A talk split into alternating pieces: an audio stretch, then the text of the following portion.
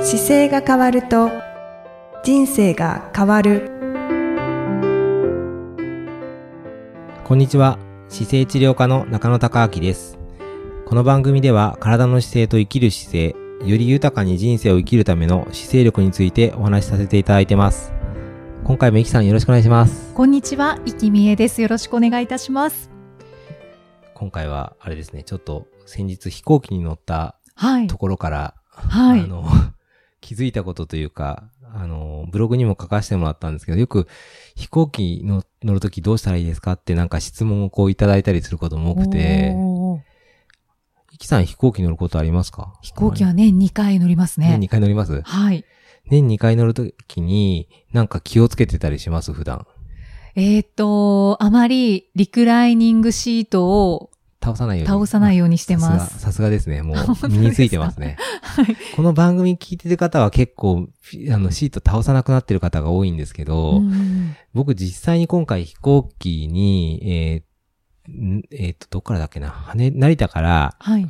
えーフランクフルトじゃなくて、デュッセルドルフまで一回飛行機で飛んだ時に、うんこう飛行機ってこうクラスが何クラスかあるじゃないですか。あのシートによっそうて。でで,、すね特に長い国際線とかだと、もう完全に今横になってるシートだと、お布団引いてあったりするんですよ。うんおでー僕それは 普段乗らないですけど、お布団引いてくれるシートがあったり、あと完全に横になって、あの、足投げ出せる格好になれるか形もあったり、あと、うんプレミアムエコノミーぐらいだと、こうちょっと微妙に下が出てきて、はい。で、全体的にちょっと角度が、傾きが大きいけど、フラットにはならないっていうシートがあったり、おーであと本当にエコノミーのちょっと隠れ、倒れるだけってはいいうのがあるんですけど、あの、初めの結構倒れて布団を引いてくれるやつに関してはもう全然何も気にすることな く、早く横になってもらった方がいいので、あその、うですね今日ちょっと話すような内容はあんまり該当しないと思うんですけど、はい。どちらかというと、そのシートが倒せる余力がない、うんこのエコノミーシートに近い状態の時には、結構、あの、やっぱり大事だなと思うことが多々あって、はい。で、今回も座った時にですね、あの、まあ、まず深くこう座るんですけど、飛行機ってそもそも、シシートが世界共通にほぼほぼできてるので、うん結構大きいんですよ。僕173なんですけど、はい僕がしっかり座ってちょうどいいなっていうぐらいのサイズ感なので、うんうん当然160センチの方とか150センチの方は、まあ、かなり、あの、大きいシートに座らされるので、うんうんまあ飛行機は結構大変な条件が揃ってると。うーんそうですはねい。。サイズが合ってないですもんね。で、僕今回持っていくときに、まあ毎回飛行機乗るときに何か実験しようと思っていつも持っていくんですけど、今回は、あの、無印良品さんでこう販売されているネッククッションっていうこう口首のところに巻くものがあって、はいそれを持っていったんですよ。はい。で、はい。その商品2種類あって、首のところにこう巻くものと、あと、チャックを開けて、ここからこう被れるように、おーフードが出てくるやつがあったんですね。いいですね。で、フードがあると、要はここ閉めて、ここまで隠して真っ暗で寝れますよっていう商品なんです目けど。まで隠れて。そうそうそうそう。で、ああ。あれがあって、で、まあちょっと重さはフード付きの方が重くなるんですよ。ではい今回そのフード付きのやつを持って、飛行機に乗って使ってみて、どうやって使おうかなと思って、初めは、あの、首に置こうかなとも思ったんですけど、首は飛行機今こう、10時間以上のフライトするような飛行機だと、全部耳の横のところのシートをぐっと、こちら手前に返してくると、うんうん。ネックピローができちゃうんですよね。ああ。えっと、頭が後ろにあるものもがう、そうです。耳あの元でヘッドピースのとこ曲げられるんですか曲げられるので、こっちを持ってくると、もうそれで頭が固定されるんですよ。はいはいな。ので、あんまりこの首からやる必要はなくなっているので、はい。まずその使い方をネックピローって書いてあるけど、そこじゃなくて、一番初めに使ったのは腰の後ろ。腰ちょのうど深後ろ。く座ったところ、時に、あの、腰の後ろにこう、手を入れるいつもスペースが出てくるところがあはい。。りますすよね。で、そこにちょっとまず置いて、横長に置いて、はいで、。それで座るっていうのを初め使いました。あ、そうですね。隙間ができますもそうんです。ね。で、そこの隙間をこう覆えると、まず使い方としては、体が正しい S 字をちょっとサポートしてくれるのでうん、うんうん少し。楽なんですよ。はいはい。なので、まあその時間、それでちょっと初め使ってきて、はい。で、その時に、あの、飛行機って、国際線だとこう、ちょっとちっちゃい枕もらえませんああ、そうですね。枕がついてるので、はいあの枕は、その時には僕手元の、ちょうど足の上に置いて、で、そこにこう手を置いて使ってました。うーん。はいはいはい。でこのクッションも、あの、いろいろこう使い方があるんですけど、このクッションの上に今度シートベルトをはめるんですよ。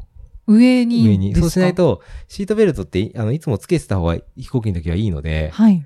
で、これつけてると実は、なんか今までの事故の中で、このクッションの上にシートベルトつけてた方は、怪我しなくて済んだっていう実例がいくつかあるらしくて、へえ。それをなんか何の本で読んだのかななんかその災害時のトラブルを研究してる方の本を読んだ時にそれが載ってて、はい。なんかそれ見てから、いつもなるべく つけるときはそのクッションの上にうん。シートベルト通すようにしてて、うーんそんな感じで使って、で、そこに手を置いて本読んだりとかしてました。あ初めはそうなんです。はい初めは。初めはね。はいはい。で、数時間経ってくると、こう飽きてくるので、はい。じゃあこの腰のやつをどうしようかと思って、今度腰とこの手のやつを変えるんですよね。はいはい。で、手元にある枕を今度腰に入れて、で、手にあったネックピローを今度は手のところに持ってくると、うんまたこう感じがちょっと違ってう、ん。またそれ。れはそれでまた落ち着くので、おー。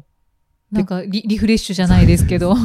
で、組み替えるっていうパターンをやったのと、あとは、もう一個は、あの、お尻の下にですね、ちょっとだけネック、ネックピローっていうか、あの、枕を踏めるような形でちょっとす座ると、座骨がこう起きるんですよ。うーん。ちょうど、あの、枕の形だと、枕の形をお尻の後ろの方にちょっと置いていただいて、少しだけ、こう枕の角を踏むような感じにすると、うんうん座骨がぐっと立ってきて起きるので、はい。で、その形で枕を踏みながら、さらに背中にネックピローを置くっていう形をやってみました。めちゃめちゃ S 字になりますよなりましねた。ね はってい。いうバリエーションをやって、はい。その、そこをこうぐるぐる回しながら、い飽きてきたら、ようやくリクライニングをちょっとするっていう。ああ、そこで使うんですはいね。そうするともう残り時間そんななかったりするのでうー、ん。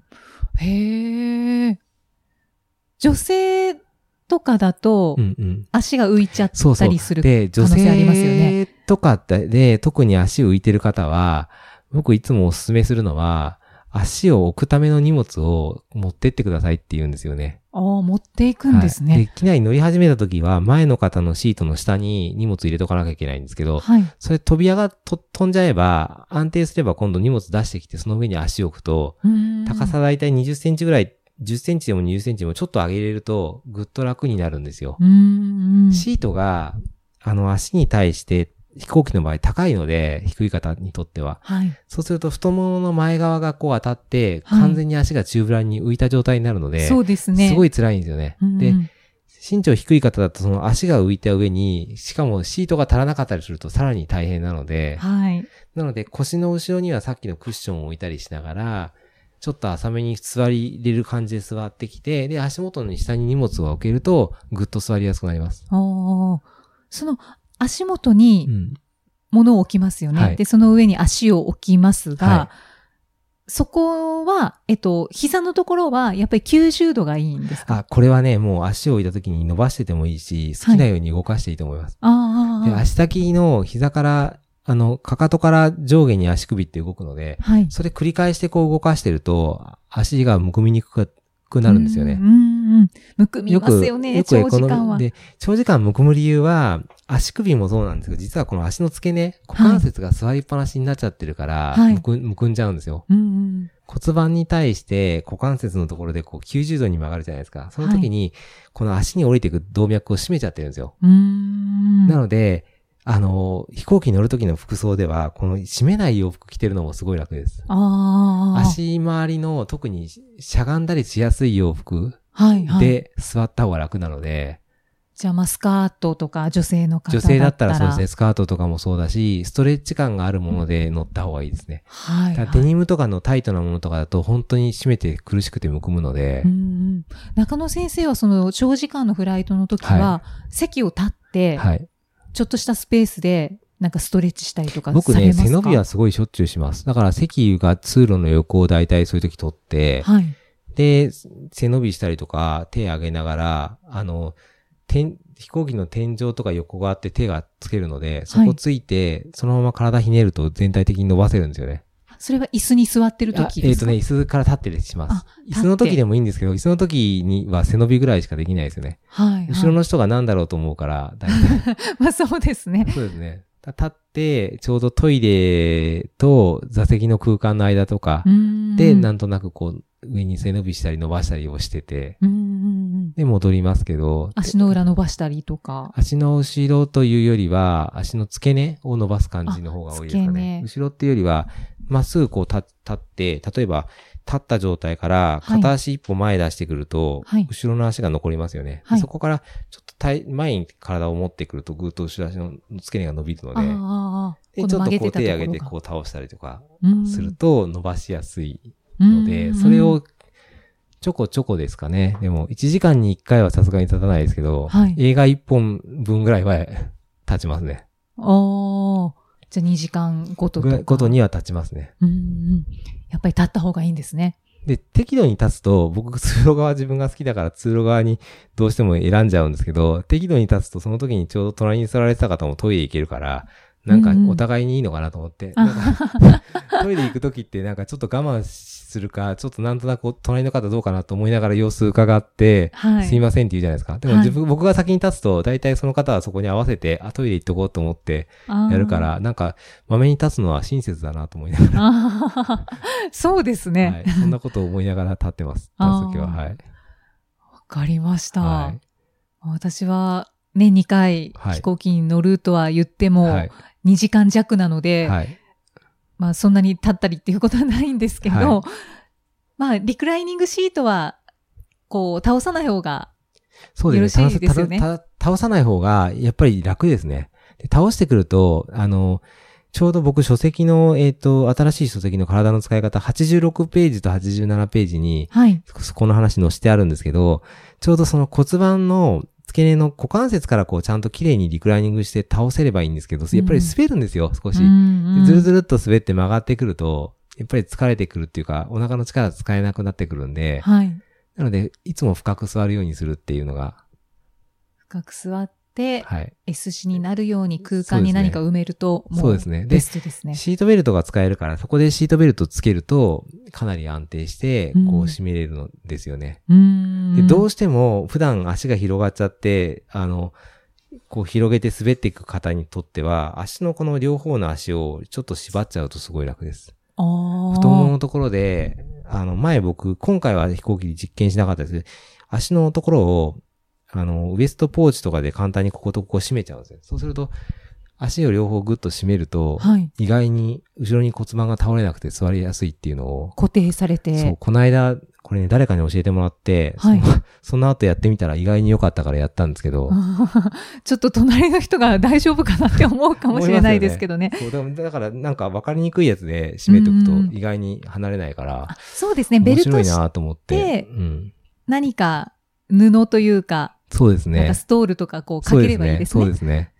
とっさに動けないのはだけちょっ とね確か逆に。点ですけど、ちょっとはい。またなんかそういう次乗るときにやってみて、実験したらまたご報告します。お願いします。なんかだ私もやってみようかな。 ぜひぜひ。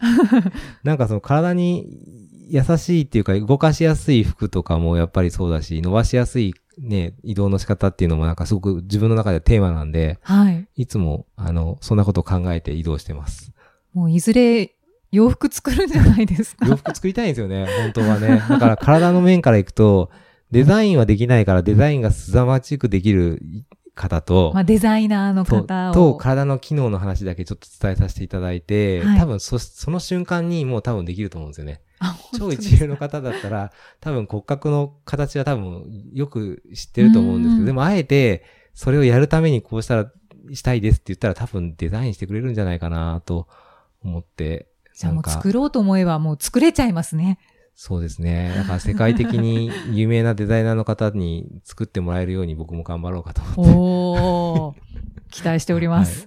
でも動きやすいスーツとかなんか本当できたらいいなと思って。そうですね。はスーツは本当スにーツ動でもきいいにくそうですね。し、なんか動きやすくできる素材で組めば、あの、かなり違うので、うん、ちょっと服の話になっちゃうとまた広がっちゃいますけど、はい。最近、その服の、 服も自分で、この素材だったらできるかなと思って、そういうのをオーダーする会社があったりするんですよ。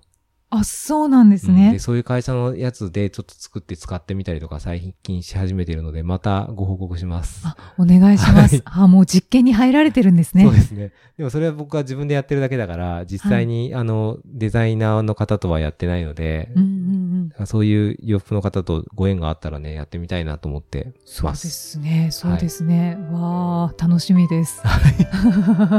またこの番組でどんどんお伝えしていきたいと思います。また次回もイキさんとお送りしていきたいと思います。よろしくお願いします。よろしくお願いします。ありがとうございました。ありがとうございました。この番組では姿勢や体についてのご質問そしてご感想をお待ちしておりますご質問とともに年齢体重身長性別をご記入の上中野生態東京青山のホームページにありますお問い合わせフォームからお送りください体を見直す時間は人生を見直す時間である姿勢治療科の中野孝明でした。